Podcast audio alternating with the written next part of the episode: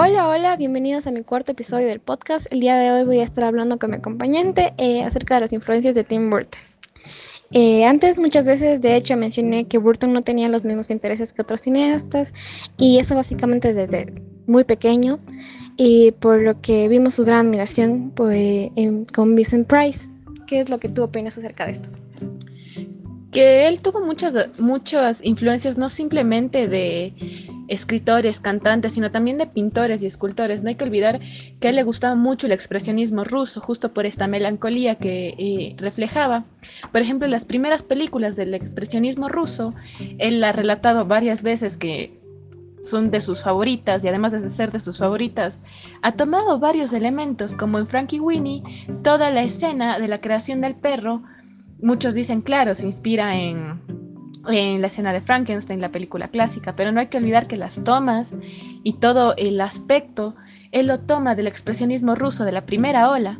Entonces es muy interesante cómo él combina de varias partes, porque no hay que olvidar que él obviamente no es ruso, pero toma mucha influencia del cine inglés, del cine ruso.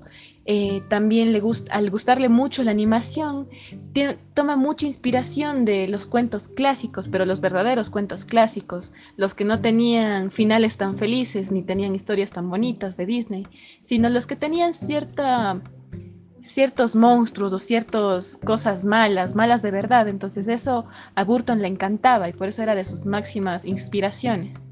Sí, esto me parece muy interesante acerca de, que siempre escogía personajes como muy inadaptados de los monstruos, porque siempre se ha sentido así desde muy pequeño. Iba a decir que sus hobbies eran distintos a los de los otros niños. Le gustaba recrear escenas de películas de terror, leer historietas, ese tipo de cosas. Y muy bien se había inspirado también en Edgar Allan Poe, que si bien es eh, uno de sus escritores favoritos, eh, según lo que había eh, leído, es un poeta que definitivamente influyó demasiado en su cine, porque no hay que olvidar que Tim Burton no es solo director, Tim Burton es director, escritor, productor y hasta músico.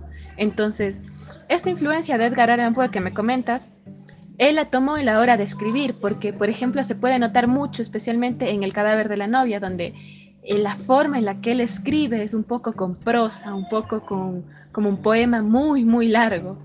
Eh, él aprovechó esto de que notó que estaba escribiendo en prosa para hacer un musical, que ha hecho varios musicales. No sé si sabe de algún otro musical de Tim Burton. Eh, no, la verdad. Bueno, está uno de sus películas más famosas y la verdad por la que ganó un Globo de Oro, que es Sweeney Todd, el barbero del diablo. Aunque es una obra de Broadway, él la supo adaptar de una manera tan única y tan desde su perspectiva que lo hizo acreedor de un globo de oro. Eso me parece eh, unos grandes méritos porque realmente muchos eh, eh, muchos directores y productores tal vez pueden tomar el material de origen, pero no saben darle su propia esencia. Exactamente, eso es lo que estaba queriendo decir. Muchos, eh, los que critican el cine, este tipo de personas, eh, le dan crédito más a su estilo gótico, pero no realmente a otro tipo de cosas que están alrededor que enmarcan más a su cine, como lo hacen mucho más elegante, los finales, los mensajes atrás de sus películas, me parece algo que también se debería dar mérito. Bueno, muchas gracias. Eh, en el siguiente episodio vamos a estar hablando acerca de... El siguiente episodio creo que deberíamos tratar un poco de la relación entre Tim Burton y Elena Bohaman Carter, porque a pesar de que la tratamos en anteriores capítulos como una de sus actrices favoritas para interpretar, creo que su relación eh, interpersonal también fue muy importante. Sí, muchas gracias por eso, entonces nos esperamos en el siguiente episodio.